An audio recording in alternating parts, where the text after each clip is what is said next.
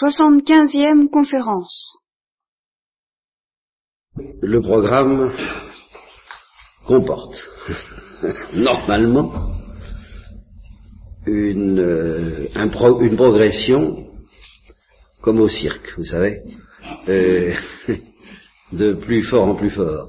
C'est-à-dire que ce matin c'était facile à comprendre, c'était d'ailleurs étrangement court, je ne sais pas ce qui m'a pris, je ne sais pas pourquoi je me suis arrêté si peu de temps, je ne m'en suis pas rendu compte, je voulais y avoir parlé 1 heure, comme quoi, bon, alors, donc c'était facile à comprendre, ça devrait l'être de moins en moins, et cette loi se vérifie, quel que soit le nombre des instructions, c'est-à-dire que s'il y en a 14, eh bien, les 13 premières sont de plus en plus acrobatiques, jusqu'à un moment où on ne sait plus très bien où on en est, et puis alors la 14e ou la dernière, alors on rompt le rythme et on raconte autre chose. Alors je sais déjà de quoi je vous parlerai à 2h de l'après-midi demain, pour rompre le rythme. Et d'ici là, on va probablement grimper, à partir de ce que je vous ai offert, promis ce matin, vers des choses de moins en moins faciles à comprendre.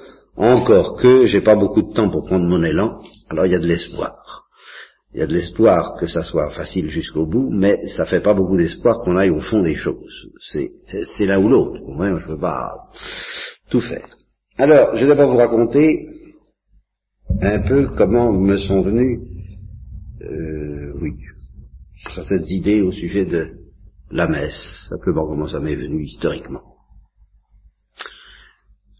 Première chose, alors celle-là n'a pas joué un rôle du tout dans l'élaboration des idées que je vous propose, mais elle peut servir d'introduction, par contre. Une terrible introduction, je vous préviens tout de suite. Une sinistre introduction. Un supérieur majeur, que je connais bien, d'un congrégation religieuse, que je connais bien aussi, a été interrogé il y a quelque temps, il y a bientôt un an, par ces religieux qui lui ont dit, alors quoi, la situation de l'Église, comment est-ce que vous la voyez dans les prochaines années à venir, 10, 15, 20 ans, 30 ans, avec avec tout ce qui se passe, bon, y compris la disparition numérique du clergé. Ah, il a répondu, c'est très simple. Et très tranquillement, sans exaltation, sans regret non plus, sans l'ombre d'un regret apparent. Pourtant, c'est un homme que j'ai connu autrement, enfin. Il a dit, c'est très simple, non seulement tous les prêtres seront mariés, bien entendu, mais on supprimera l'obligation d'assister à la messe le dimanche, et par conséquent, on ira à la messe, on célébrera la messe de temps en temps. Ce sera vraiment des grandes fêtes. Alors, il est évident que ça répondra parfaitement, alors ça c'est moi qui parle, aux problèmes sociologiques qui se posent aujourd'hui autour du sacerdoce et des sacrements. Ça, c'est évidemment une solution radicale et par la base. Ça n'empêchera pas, dans ces conditions, les prêtres d'être directeurs d'entreprise, ouvriers, coiffeurs, jockeys, enfin tout ce que vous voudrez. Ça, c'est jockey à condition qu'ils fassent le poids, comme me disent mes frères. Hein? Ça, c'est vrai. Alors, si on se contente de jeter un regard sociologique sur l'Église, on peut dire, au fond, ceux qui rêvent d'autre chose sont complètement irréalistes, réactionnaires, crispés sur sur une réalité en voie de disparition. La messe aura un caractère festif, comme on dit, hein, d'autant plus accentué que ce sera plus rare. Ah, ça, évidemment. Hein. Et puis voilà, c'est tout, c'est simple, c'est comme ça. Alors, j'ai pas besoin de vous dire et que si j'étais vraiment convaincu que l'évolution en question est irréversible, vous ne me reverriez pas demain. Parce que c'est que je n'aurais déjà plus la foi. Ce que j'appelle moi la foi. Évidemment.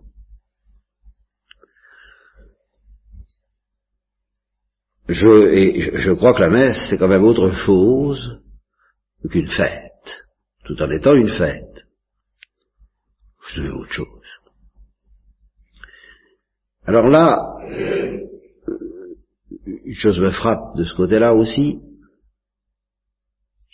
On dirait vraiment que ça date du XXe siècle et de la mentalité du XXe siècle que la foi soit une chose difficile. Quand même curieux. Je suis payé pour savoir que la foi n'est pas facile, puisque je l'ai perdue. Je ne vais pas recommencer une antienne connue de tous ceux qui m'entendent, même de vous qui avez dû m'entendre parler là-dessus une fois ou l'autre. Enfin, je sais ce que c'est que de perdre la foi et je sais ce que c'est que la difficulté d'avoir la foi. Ça m'a jamais apparu facile. Enfin, vraiment, alors, chacun a sa manière de trouver ça difficile. Je ne connais pas de gens qui vivent réellement de foi. Ah, bien entendu, ceux qui sont en train d'arranger les choses pour que ce soit facile, ceux-là peuvent prétendre avoir la foi et que ça soit facile. Mais je parle de ceux qui vivent réellement de foi et qui pensent que c'est facile. Sauf les Thérèse de l'enfant Jésus qui disent, quelque temps avant de ramasser une épreuve comme celle qu'elle a connue, c'est pas possible que les incrédules soient sincères. Ils doivent faire mine. Parce que ça me paraît tellement évident que Dieu existe, tellement évident que le Christ a parlé, ça me paraît tellement, enfin, j'avais une foi tellement lumineuse que je ne comprenais plus qu'on puisse ne pas avoir la foi. Alors, il y a des moments comme ça dans la vie que j'admets très bien. J'en ai connu même. Ah, je peux dire qu'il y a eu des moments où vraiment je ne comprenais pas qu'on puisse ne pas avoir la foi. Aujourd'hui, je comprends très bien. Ça, alors là, je m'en cache pas. Mais il y a eu des moments où je ne comprenais plus. C'est-à-dire que tout de même, malgré tout, même à ces moments-là, ayant tout de même une connaissance de mon propre passé, une connaissance de certains amis et de la psychologie, des complexités de la psychologie humaine plus que Thérèse, je ne me disais pas, ils font mine, parce qu'elle arrivait jusque-là, ils disent, pas possible, ils disent ça, mais ils font mine. Alors, faut vraiment, en effet, être dans une telle lumière, qu'on n'a même pas conscience, qu'on n'arrive pas à comprendre que cette lumière ne soit pas évidente aux autres. Ah, il y aurait bien à dire là-dessus, tenez, j'avais envie de m'engager sur cette affaire-là. Parce que là, il faut que je reconnaisse tout de suite quelque chose. Je vous ai dit, j'ai perdu la foi, c'est vrai, et complètement. Un point très très grave, puisque pour faire plaisir à des gens, à des parents, à cette époque-là, j'ai communié au moins une fois, absolument sans y croire, en disant justement, puisque j'y crois pas, qu'est-ce que ça peut bien me faire? C'est vous dit. Faut vraiment ne pas y croire, pour aller jusque-là. Mais, il y a quand même quelque chose que depuis mon enfance, alors là oui, j'avoue, je ne comprends pas, ça fait partie de mes méditations quotidiennes presque, de mes tourments quotidiens, comment font certaines gens pour ne pas se poser certains problèmes. Là, je peux dire que après 55 ans de réflexion, mettons-en 50, hein, mais presque 50, hein, il y a, je ne comprends toujours pas. Je n'ai pas parlé des choses que je comprends. Et ça existe. Des gens qui ne se posent pas certains problèmes et qui par conséquent n'ont pas certaines évidences. Je vais prendre un exemple très simple, parce que ça, je crois que cette évidence-là ne m'a jamais quitté. Que l'infini est une chose énorme. Simplement ça. Que l'infini, c'est quand même une chose énorme. Que l'infini, c'est quelque chose d'important. Voilà. C'est peut-être une infinité de néant qui nous attend. Je parle, comme on dit, je parle en insensé, comme dit Saint Paul, n'est-ce pas? Bon, eh bien, c'est peut-être le néant. Le néant a cette caractéristique d'être dans son genre aussi infini que Dieu. Hein, si c'est du néant qui nous attend après la mort, c'est pas, comme disait le vieux Karamazov à propos de l'éternité, parce que son fils disait il n'y a pas d'éternité, et le vieux Karamazov, qui était un petit peu comme nous tous, il dit, oh, il y en a bien un petit peu quand même, hein, c'est un petit peu d'éternité quand même. Et il y en a qui pensent aussi qu'il y a un petit peu de néant. Il ne peut pas y avoir un petit peu de néant, vous comprenez, le néant est aussi absolu que Dieu, c'est le néant ou c'est pas le néant, voilà. Après la mort, c'est l'un ou c'est l'autre. Bien. Donc le néant a quelque chose d'infini dans son genre, d'absolu, et je dirais même d'éternel. Si c'est le néant qui nous attend après la mort, c'est évidemment le néant pour toujours, si ce mot a un sens. Ben, c'est quand même important. Et si c'est pas le néant, parce qu'enfin, comme disait quelqu'un, à un incroyant qui lui objectait, oh, tout ça, ça se terminera par le néant, et vous vivez pour Dieu, mais vous vous faites des illusions, puis vous serez bien déçus après, eh bien, il lui a répondu, oh, ben, qu'est-ce que ça peut bien me faire? Si c'est le néant, j'en saurais rien. Je ne serai donc pas déçu. Tandis que vous, si c'est ce que j'attends, vous le saurez. Et vous verrez. Eh bien, je vous dis donc, si c'est pas le néant, ben c'est quand même très important, enfin. Alors, voilà un truc. Je me bute sur ce truc-là, parce que, vous savez, c'est pas la peine de faire des analyses psychosociologiques interminables de la mentalité des prêtres actuels, et des chrétiens, bien entendu, c'est tout de suite fait. Hein? Je sens une espèce d'allergie extraordinaire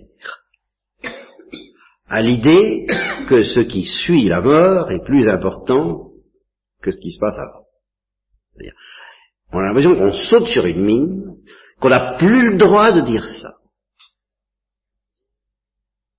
Alors, attention, pourquoi?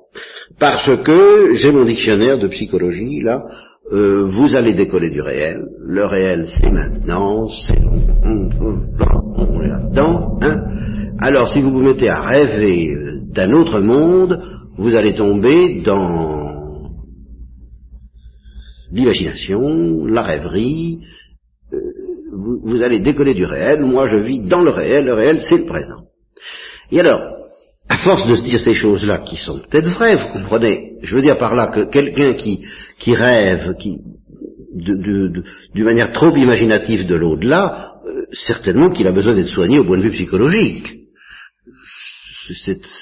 Il n'est pas bon de rester trop infantile, de se demander, comme on posait la question à Saint Thomas, est-ce que tous les élus auront leur nom inscrit sur une banderole? Évidemment, c'est très intéressant, mais je voudrais que ceux qui croient ou ceux qui ne croient pas voient les choses de manière un peu plus profonde. Je suis tout à fait d'accord, c'est l'infant infantile. Mais enfin, ceci dit, une fois qu'on a bien déblayé le terrain, ces gens qui voient mourir tous les jours ou toutes les semaines, il y a 170 morts sur la route. Ils ne peuvent pas arriver à se mettre dans la tête que la question, enfin, qu'est-ce qui se passe à ce moment-là, est tout de même une question importante. Ils ne veulent pas que ce soit une question importante.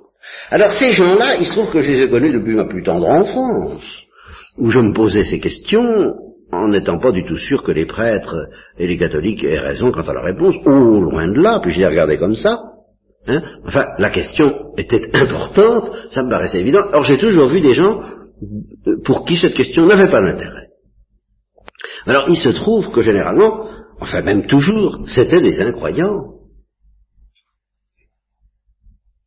Ou c'était des chrétiens plus que tièdes, c'était pas des prêtres, enfin. Alors là, en fait de maboulisme psychologique, en arriver à vouloir être prêtre, représentant de Jésus-Christ, l'évangile, l'église, toutes ces notions-là, alors on s'en mastique, on les... Templum Domini, Templum Domini, Templum Domini Est, n'est-ce pas, enfin, c'est le temple du Seigneur, c'est l'église, c'est le peuple de Dieu, alors il y a le peuple de Dieu, nous sommes le peuple de Dieu, oui, mais alors, après la mort, voilà, enfin, vraiment une pile électrique, on leur touche, après la mort, oh, ne décollons pas du réel, non, mais c'est quand même un monde, ça. Alors, j'ai beau avoir perdu la foi, jamais, je suis obligé de le dire, j'espère humblement, je ne suis tombé dans une pareille aberration que de me dire que ce qui se passe en ce moment sur la terre est plus important que ce qui se passera après la mort. Là, excusez-moi, mais j'y arrive pas. Parce que la mort a pour moi un visage concret que j'ai connu bien avant de voir les morts. C'était dans les livres, c'était mes parents. Enfin, je comprenais tout de suite ce que ça voulait dire, enfin, n'est-ce pas ? Napoléon a vécu de 1700 je ne sais pas combien à 1800 je ne sais pas combien non plus, mais bon, ben, il est mort. Et après, alors vous voyez, avant même que une illusion tenace, une illusion incroyable des prêtres, enfin de beaucoup de prêtres, et de mes frères encore plus, alors celui-là, bon, c'est de s'imaginer que ce qui est important, c'est la réponse. Je m'explique, n'est-ce pas ? Je m'explique. Sous prétexte que j'ai comme réponse, que je crois à un au-delà, par exemple, hein, j'ai ça dans ma poche, j'ai ma carte de chrétien, je suis dans le parti, oui, il y a un au-delà. Bon, il est secondaire, ça n'est pas grave, de dire ensuite, une fois que j'ai dit je crois à l'au-delà, de dire ensuite, ceci dit, c'est pas tellement important. Et tout en, je crois à l'au-delà, mais je vais me passionner pour les choses de la terre, comme les marxistes par exemple, qui n'y croient pas, parce que ce qui est important, c'est les choses de la terre. D'une part. Et je suis tranquille, je suis chrétien, puisque j'ai ma réponse... je crois à l'au-delà. Je m'excuse, mais je ne fais pas comme ça ma géographie des esprits. Je divise les esprits en deux, ceux pour qui ce qui se passe dans l'au-delà est plus important que tout, même s'ils sont convaincus que c'est le néant. Alors là, je suis de la famille. Je m'excuse.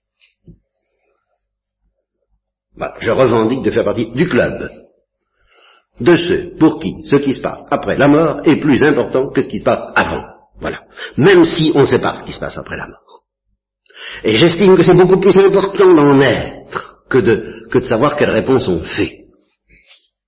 Et qu'il est encore plus insensé et plus fou de ne pas vouloir faire partie de ce club quand on prétend qu'on croit à l'au-delà que quand on n'y croit pas. Parce qu'au moins si on n'y croit pas, à l'au-delà, si on croit au néant, on a des excuses de se dire, ben occupons-nous comme on peut. Hein, bon, mangeons et buvons, car demain nous mourrons. Bon, travaillons à modifier cette terre, et à cette vallée de larmes, arrangeons-nous pour vivre le plus agréablement possible, le plus justice possible, le plus satisfaction possible, puisque nous savons que ça ne va pas durer, et que nous sommes convaincus que, comme Monod peut-être, par exemple, ben je l'excuse profondément, s'il est vraiment convaincu, ce qui, j'en sais rien, hein, bon, que après ça, c'est que l'homme est une espèce de pirouette.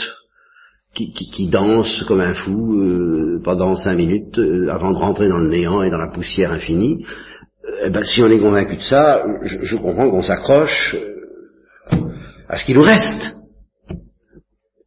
Mais prétendre être convaincu qu'il y a un au-delà et ensuite déclarer que c'est moins important que la vie sur la terre, alors non, mais quand même. Alors, ces réflexions que je vous offre sont venus, en ce moment, de ceci que je ne comprends pas, que je n'ai jamais compris.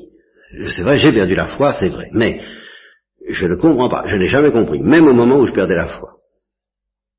Comment font, hein, si font les marionnettes, ben c'est vraiment des marionnettes. Comment font les gens, qu'ils croient ou ils ne croient pas à l'au-delà, pour attacher plus d'importance à la vie de la terre qu'à l'au-delà? Je ne comprends pas. Alors là, ça veut... si vous m'expliquez un jour, ça m'intéresse. Alors les psychologues, les psychanalystes, ils peuvent s'amener, me donner des schémas. Si j'ai une explication, j'en ai une seule. À vrai dire, j'en ai deux. Mais j'en ai deux, une que je comprends par connaturalité. Je veux dire par là que quand on a très peur de quelque chose, ou quand on a très envie de quelque chose, ben on a beau savoir qu'il y a un au-delà, ça prend une importance très grande. Alors ça, je reconnais, je suis le premier, à ce moment-là, il n'y a pas d'au-delà qui tienne, n'est-ce pas? Et comme disait Monsieur Jourdain, je me veux mettre, il n'y a point de morale qui tienne, et je me veux mettre en colère tout mon sou. Hein. Eh bien, il n'y a pas d'au-delà qui tienne, je suis passionnément pris par ce qui me fait un très grand plaisir ou ce qui me fait très peur. Là, oui. Mais quand je suis dans cet état, ben, je me reconnais aliéné. Ben, c'est tout, je vous dis. Alors ça, je prêche, je signe, je donne ma carte, je suis aliéné. Pas tout le temps. Mais de temps en temps, et plusieurs fois par jour, quand je me mets à m'échauffer autour de quelque chose, je me dis, non mais ça va pas, hein. Non mais ça va pas, mon pauvre vieux, hein. Tu t'énerves au sujet de ça, enfin, hein. Et je me dis, à ma manière, la fameuse formule, quid ad etaditatem. Qu'est-ce que ça veut dire, tout ça, à côté de l'éternité? Enfin, quand même. Alors, je reconnais aussi que cette pensée de l'éternité, disons, a une certaine tendance à s'aggraver avec l'âge. Hein. Ma foi, je reconnais qu'à 20 ans, la vie me paraissait devoir durer toujours. C'est ahurissant. Oui, alors là, j'ai partagé cette illusion. J'ai connu ça. Parce que, je me souviens d'ailleurs, quand j'avais 10 ans, ou moins de 10 ans, 9, 8 ans, et que maman parlait de quelqu'un qui était mort à 50 ans en disant « Oh, il était très jeune », je disais « Comment il était très jeune ?»« 50 ans ?»« Oh là là !» Hein, ça me paraissait Mathusalem, moi, ça. Alors, et j'avais l'impression d'avoir un certain infini d'existence devant moi. À 25 ans, je l'avais encore un peu moins, encore un peu. Bon. Ah, à 55 ans... ça devient plus difficile. Bon. Alors, là, que, à la faveur d'un grand amour de la vie, d'une grande exubérance, d'une grande intensité de plaisir ou d'une grande peur, dans certains cas, on oublie que la vie est courte, quoi. Hein, et qu'on se laisse prendre par l'instant présent et par les 10 ou 20 ans ou 50 ans qu'on croit avoir devant soi, soit de bonheur, soit de malheur, je comprends. Ça, je comprends. Mais c'est pas une doctrine, vous comprenez ? C'est une faiblesse. J'ai dit aliénation, puis aller un peu fort. Mettons une faiblesse, c'est une faiblesse de la nature humaine. C'est pas une doctrine, c'est pas un système, c'est pas une allergie, c'est pas un refus d'entendre parler d'autre chose, comme étant du cinéma. Bon, alors justement, l'allergie, cette espèce de... Oh, c'est indéfinissable. Je voudrais vous présenter des diapositives animées, de préférence, parlantes, sonores, et pour que vous voyez l'effet que ça produit. C'est quelque chose d'extraordinaire. D'abord, ce fait, cette disparition, je voudrais savoir... Je voudrais enregistrer sociologiquement combien de fois un prêtre ose dire à un autre prêtre et l'au-delà. Je voudrais enregistrer. Puis alors l'effet produit. Ne nous égarons pas. En fait, c'est quelque chose du genre. Ne nous égarons pas. Alors, la deuxième explication... Alors là que je ne connais pas par expérience, parce que justement je suis frappé d'insomnie. Dans tous les sens du mot d'ailleurs. C'est justement le sommeil. et je dirais le sommeil volontaire. L'aveuglement volontaire, mais par mode de sommeil. Et ça explique alors l'allergie. Ne me dérangez pas dans mon sommeil. Je suis en train de dormir, À l'égard, je n'appelle pas ça dormir, bien entendu. Justement, pour être plus tranquille, je vais appeler ça vivre dans le réel. À savoir construire des maisons. Vous savez, la parole du Christ. Il en était ainsi au jour de Noé, on construisait, on bâtissait, on faisait du commerce, on vendait des filles, enfin on les mariait, enfin peu importe. Enfin, on faisait tout ce qu'il faut pour que la vie existe. Bon, jusqu'au jour où Noé entra dans l'arche, et la pluie tomba. Il en sera de même au jour du Fils de l'homme, on construira, on vendra, on achètera, on fera des courbes économies, des graphiques, prospection, etc. Jusqu'au jour où ce sera la fin. Alors justement, on appelle ça s'appelle du sommeil. Mais ce sommeil, on l'appelle activité réaliste, implantée dans la vie. Moi je ne rêve pas, moi je suis un homme... enfin tout ça. Alors là, j'avoue mon incapacité, mon incompréhension, mon désarroi, ma déroute, je ne comprends pas. Je dis je ne sais plus. Là, il y a un mystère. Et justement, comme je crois aux démons... je me tourne de ce côté-là, je me tourne de son côté, ça m'arrive, en disant si vous pouviez me fournir une explication, c'est peut-être vous qui tenez la clé de l'affaire, vous avez dû leur flanquer un soporifique quelconque, c'est pas possible, si vous pouviez m'expliquer comment vous faites, ça me rendrait service, parce qu'en vain je me dirais bon, c'est pas la peine d'insister, et j'en arrive à ça. J'en arrive à dire c'est pas la peine d'insister. Donc on voit quand j'entends un supérieur majeur, dire, d'une manière toute naturelle, on ne dira plus la messe. Je veux dire, enfin, est-ce qu'il se pose la question de l'au-delà? Je ne dis pas s'il croit à l'enfer, je veux dire qu'il n'y croit plus, mais est-ce qu'il se pose la question? Eh bien, non, c'est fini. C'est fini, c'est pas ça qui compte. C'est pas ça qui compte, vous m'entendez? Voilà. Je m'excuse, je comprends pas.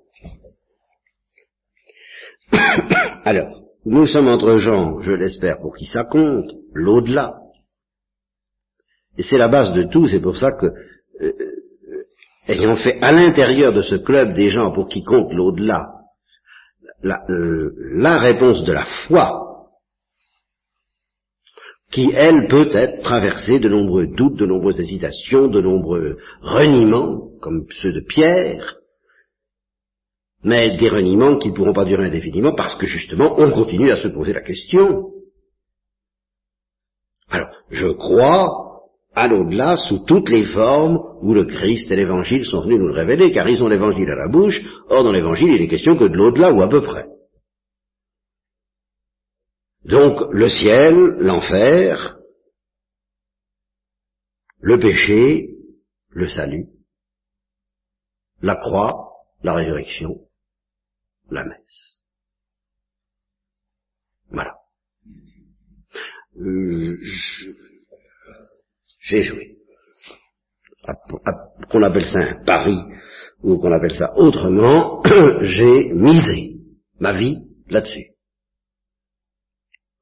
Alors, je ne vais pas, après avoir misé, et justement parce que, mais je vous répète, je fais partie du club des gens pour qui l'au-delà compte, et les questions comptent. Alors, vous comprenez, je ne peux pas donner une réponse et puis oublier l'importance de la réponse, parce que je n'ai même pas mesuré l'importance de la question. C'est ça, j'ai affaire à des gens qui ne mesurent pas l'importance de la question. Alors évidemment, cette réponse, ils ont la réponse, oui, mais ils se sentent, comme ils disent, très fraternellement très proches de ceux qui ont une autre réponse. Pourquoi? Parce qu'ils se moquent de la question.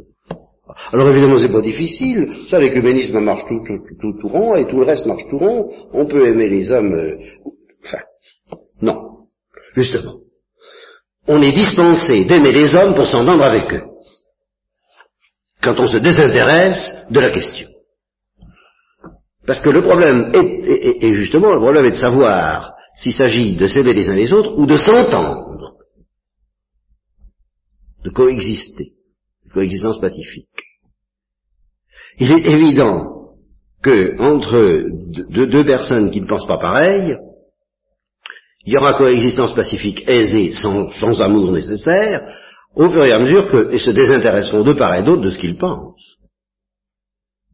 Vous voyez, et en particulier s'ils pensent différemment sur l'au-delà, mais que, in petto, ils se moquent éperdument de l'au-delà de part et d'autre, ils n'auront pas besoin de s'aimer pour s'entendre, ils s'entendront sur la base de « on je m'en fiche ». Travaillons à ce qui nous intéresse. Tandis que s'ils pensent différemment sur des questions qui comptent, qui sont vitales, qui sont névralgiques, s'ils ont ça de commun que la question pour eux est névralgique.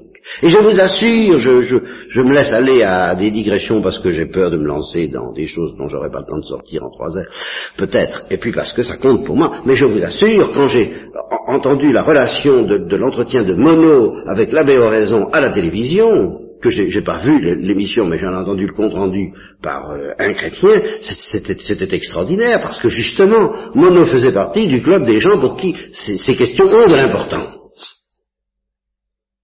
Et Oraison faisait manifestement partie du club des gens pour qui... Non, pas important. Alors Monod lui disant, Monod déconcerté, vous savez, désarçonné, le pauvre gars, lui disant, enfin tout de même, il y a tout de même une chose qui nous sépare, monsieur l'abbé, c'est que vous croyez en l'existence d'un créateur, et puis moi je n'y crois pas, et Oraison répondant, oh, vous savez, qu'est-ce que c'est que le créateur? Qu'est-ce que ça veut dire? Tout ça n'est pas si simple. Alors la tête de Monod qui fait partie de la famille, vous comprenez, enfin de la mienne. Moi je suis idiot comme Monod. C'est vrai, monsieur Monod, il y a quelque chose qui nous sépare, vous avez raison, je suis tout à fait d'accord avec vous, il y a quelque chose qui nous sépare.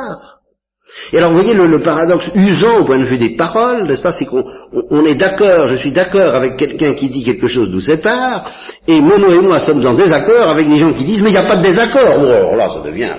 Mais c'est ça la foire aux idées et aux paroles. Toute l'argumentation de ces chrétiens consistant à démontrer que Monod, le catholicisme, l'évangile, tout ça, il n'y a pas de désaccord, mais non, ce sont des points de vue... Alors j'ai envie de prendre Monod à part, de dire écoutez, laissons ces gens-là, et puis cognons-nous dessus s'il le faut, intellectuellement, je dirais en paix, entre gens qui se comprennent. Bien. Alors, quand donc des gens, je ne sais pas si Monod attache beaucoup d'importance à l'au-delà, je l'en soupçonne un peu. De même que Jean Rostand. Je soupçonne Jean Rostand de faire partie du club, parce que c'est un angoissé, et qu'il le dit. Ben, il y a de quoi être angoissé quand on pense qu'il y a le néant après la mort, enfin quand même. C'est ça la réaction saine. C'est ça qui prouve qu'on a de la santé psychique, comme ils disent. C'est, croyant au néant, d'être dans l'angoisse, c'est là. Il faut être complètement, mais liquidé au point de vue humain, ne pas croire, pour croire en néant et ne pas être dans l'angoisse. Et il faut être encore plus liquidé, je dirais, au point de vue humain, pour dire aux gens, vous croyez pas, mais ça fait rien. Je vais vous guérir votre angoisse. On va parler de votre enfance. Tenez, hein? Enfin, c'est quelque chose, ça. Bon. Donc, la réaction saine de quelqu'un pour qui ça compte, la question, et qui répond, comme quelqu'un me l'a dit une fois, qui faisait partie du club aussi, c'était un professeur de mathématiques, j'avais 19 ans, je reconnais qu'il m'a fait considérablement mal, il m'a fait considérablement du mal, parce que je me posais la question, et j'étais très flottant, et il était devenu un peu ami de la famille, et je lui ai dit, ben alors qu'est-ce qu'il y a après la mort? Il m'a dit, ben il n'y a rien. Mais je lui ai dit, mais enfin, qu'est-ce que ça veut dire? Ben ça veut dire rien, quoi, c'est très simple, il n'y a rien. Ah bon, enfin, ça m'a impressionné, vous savez, il n'y a rien à faire, ça impressionne, ces choses-là. Et ça m'a fait du mal. Bon, mais je l'estime, parce qu'au moins c'est franc. Je comprends ça. Bien, alors je dis, quelqu'un pour qui cette question est grave et importante, si on est deux et qu'on a une réponse différente, aux antipodes, si on est... croyant ou athée, ou même si on est chrétien ou hindou, ou même si on est catholique et protestant, Justement, dans la mesure même où on est un vrai catholique, ou un vrai incroyant, un vrai protestant, un vrai orthodoxe, tout ce que vous voudrez, dans cette mesure-là même, eh bien, si on ne s'aime pas follement, on ne s'entendra pas. Parce qu'on ne s'en fiche pas, vous comprenez. Alors là, ça va être un problème difficile de s'aimer. Et il faut s'aimer. Oh, mais oui, il faut s'aimer. Mais pas sur la base de... Moquons-nous de ce qui le sépare. Oh, pas du tout. Souffrons-en, au contraire. Souffrons-en jusqu'à l'extrême, jusqu'à l'insupportable. C'est la seule manière de s'aimer. Et puis, ben oui, mais on est en train de faire la traversée Le Havre, l'Amérique sur un radeau. Il faut quand même qu'on organise l'existence d'une manière à peu près pacifique. Eh bien d'accord, organisons l'existence d'une manière pacifique, mais pas sur la base de « on s'en fiche de ce qui se passera si le radeau coule ».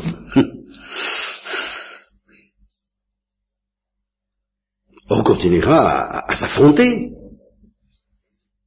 Et par conséquent, si sur ce radeau, il me reste un bout de pain, s'il me reste des réserves de vin, et si je suis prêtre, eh bien je dirai la messe tous les jours.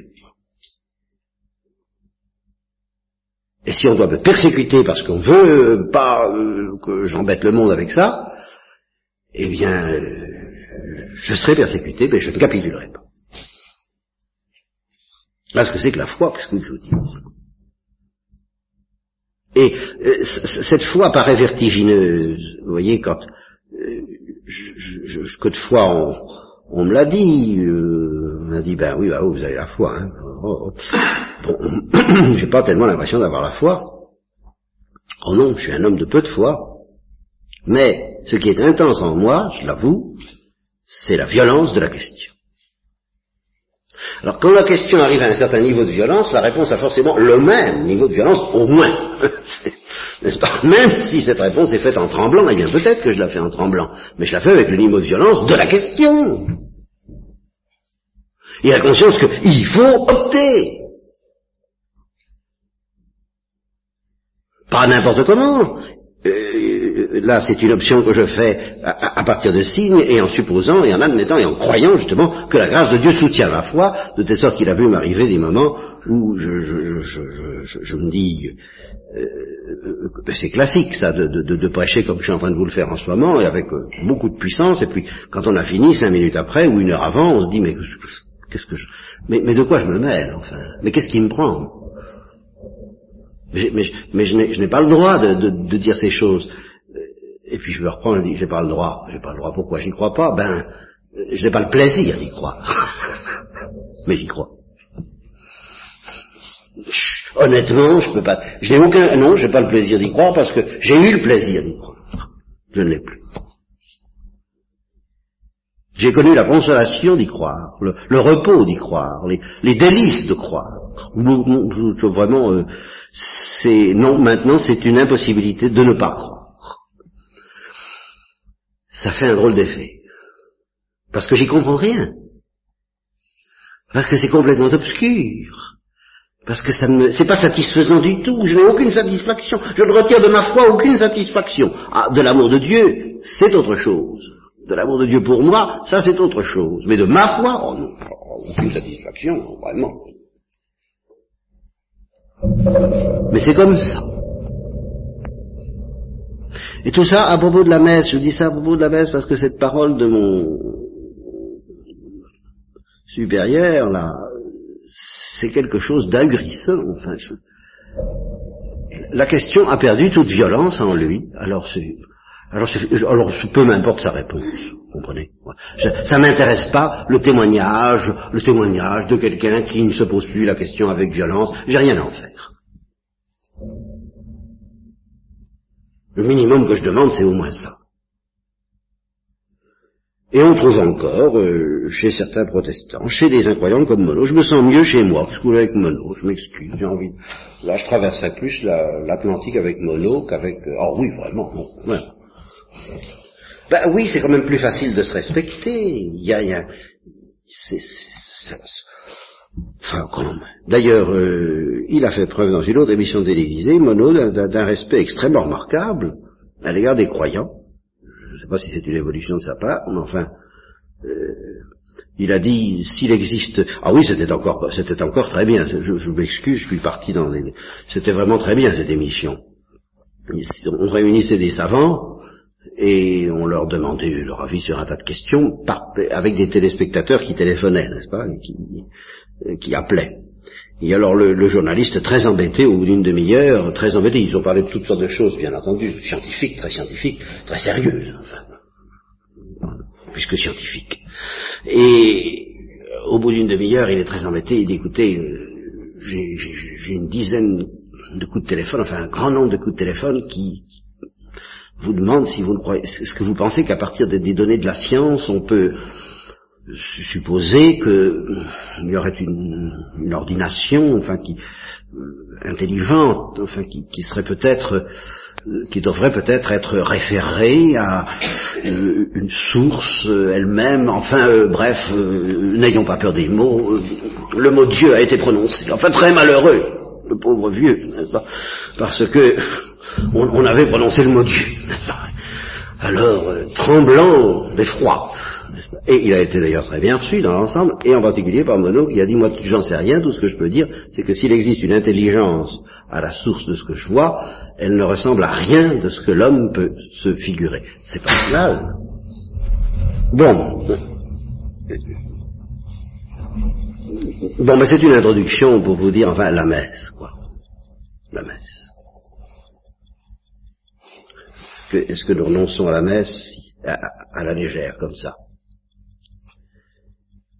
Je poserai la parole d'un de mes professeurs, au temps où la foi semblait encore sévir dans les séminaires, et disant, quand un prêtre a dit la messe, il n'a plus qu'à aller se coucher. Ce qui, c'est pas vrai, mais voilà. Donc, en contrepartie, tant qu'il n'a pas dit la messe, quoi qu'il fasse, il n'a rien fait. Bien sûr, c'est pas obligatoire d'aller à la messe tous les jours. Je me rappelle aussi, là encore, un jeune homme, un jeune garçon qui avait bien perdu la foi, d'une famille chrétienne, qui avait bien perdu la foi. J'avais dû passer la nuit chez lui, et le lendemain matin, je lui ai dit, c'est très gentil, mais faudrait que tu trouves une voie, faudrait que tu m'emmènes quelque part pour que je dise la messe, parce que faut que je dise la messe. Il m'a dit, mais vous êtes obligé de dire la messe? J'ai dit non, mais si je disais pas la messe, je resterais pas près de 5 minutes, c'est pas la peine. Alors il a souri et il m'a avoué après, évidemment ça lui avait fait plaisir. Ça lui avait fait plaisir de voir que j'y croyais comme ça. Oui, enfin c'est élémentaire. Bon. Eh bien, ce qui a amené les réflexions que je voulais vous proposer sur la messe, parce que j'ai pas commencé, là, c'est un petit hors d'œuvre, enfin il est grave. C'est alors une histoire, ou plutôt une question que va poser une religieuse enseignante dont les élèves vont quelquefois dans une chapelle, je crois que ça s'appelle la chapelle Saint Bernard, près de la gare Montparnasse, et elle m'a dit, on essaie d'attirer les jeunes à la messe. Alors pour les attirer, on fait ce qu'on fait, on fait des danses, des folklores, toute la liturgie est en l'air, enfin, on fait du n'importe quoi, liturgique, mais ça attire les jeunes. Alors, je me pose la question de conscience, puis-je y aller, ne puis-je pas y aller, pour me rendre compte, pour voir, parce qu'il y a les jeunes, parce qu'on ne peut pas se désintéresser d'eux. Alors, comment je lui ai répondu, importe peu. Un peu tôt, si, ça importe. Parce que c'est là que pour la première fois, j'ai été amené à faire une distinction entre l'avant-messe et la messe. Cette distinction, je la connaissais. Mais je veux dire que je l'ai poussée à l'extrême. Et j'ai été acculé par sa question à la pousser à l'extrême, et ensuite, doctrinalement, j'y suis revenu, et je me suis dit, au fond, on n'insistera jamais trop sur la distinction entre l'avant-messe et la messe. Alors évidemment, dans des communautés comme la vôtre, où au fond, tout est messe, vous voyez, y compris l'office divin, on n'insistera pas tellement sur cette distinction entre l'avant-messe et la messe. Mais il faudrait qu'au point de vue doctrinal, vous compreniez qu'il y a quand même un abîme. Même si vous célébrez l'avant-messe avec la même dignité que la messe, ce qui est très bien, et ce que vous devez faire, et puis tout l'office divin pendant que vous y êtes, comme étant une préparation à la messe, justement, au fond, remarque doctrinale, en un sens profond, on peut dire que tout l'office divin fait partie de l'avant-messe. Vous voyez, c'est pas vrai liturgiquement, hein, mais la liturgie est elle-même suspendue à la théologie. C'est vrai théologiquement. Parce que qu'est-ce que c'est que l'avant-messe? Eh bien, c'est une préparation que l'Église nous offre pour que on assiste à la messe convenablement. Et la preuve que c'est bien ça, c'est que au temps où la messe était vraiment obligatoire le dimanche, elle l'est encore théoriquement, elle ne l'est plus pratiquement, mais au temps où les gens avaient peur de ne pas accomplir le précepte, en allant à la messe du dimanche, on leur disait bien d'arriver avant la fin du credo. Parce que s'ils arrivaient après le début de l'offertoire, ils n'avaient pas la messe. S'ils arrivaient pour le début de l'offertoire, même s'ils avaient raté, comme on dit, même s'ils avaient raté tout le reste, ils avaient la messe. Ce qui prouve bien que la messe, ça commence à l'offertoire. Enfin, cette discipline de l'Église, telle qu'elle était exercée, montre bien qu'il se passe quelque chose d'absolument neuf à l'offertoire. Et ce qui se passe avant, c'est une pédagogie de l'Église pour nous mettre en état d'assister dignement, correctement, avec l'attention voulue, dans les dispositions voulues, de nous préparer au spectacle extraordinaire de la messe, par un spectacle déjà extraordinaire, mais moins transcendant, que j'appelle le spectacle de l'avant-messe. Et on peut dire que tout l'office divin est un étalement de ce spectacle de l'avant-messe. Alors je vous demande pardon d'avoir terminé la conférence sans avoir commencé le sujet. Alors j'espère le commencer demain matin, où j'essaierai de vous expliquer vraiment alors ce que j'entends par avant-messe et l'extraordinaire dimension que ça a. J'en reviens justement à la question que m'a posée la sœur, et on pourrait presque dire tout le teilhardisme, pas toutes ces dimensions cosmiques de la messe d'après Teilhard. Moi je suis prêt à l'accorder à l'avant-messe, et je vous expliquerai ce que j'entends par là. Mais la messe proprement dite, c'est du transcosmique,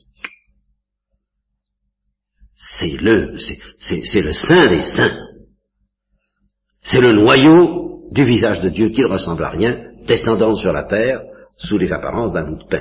C'est quand même autre chose.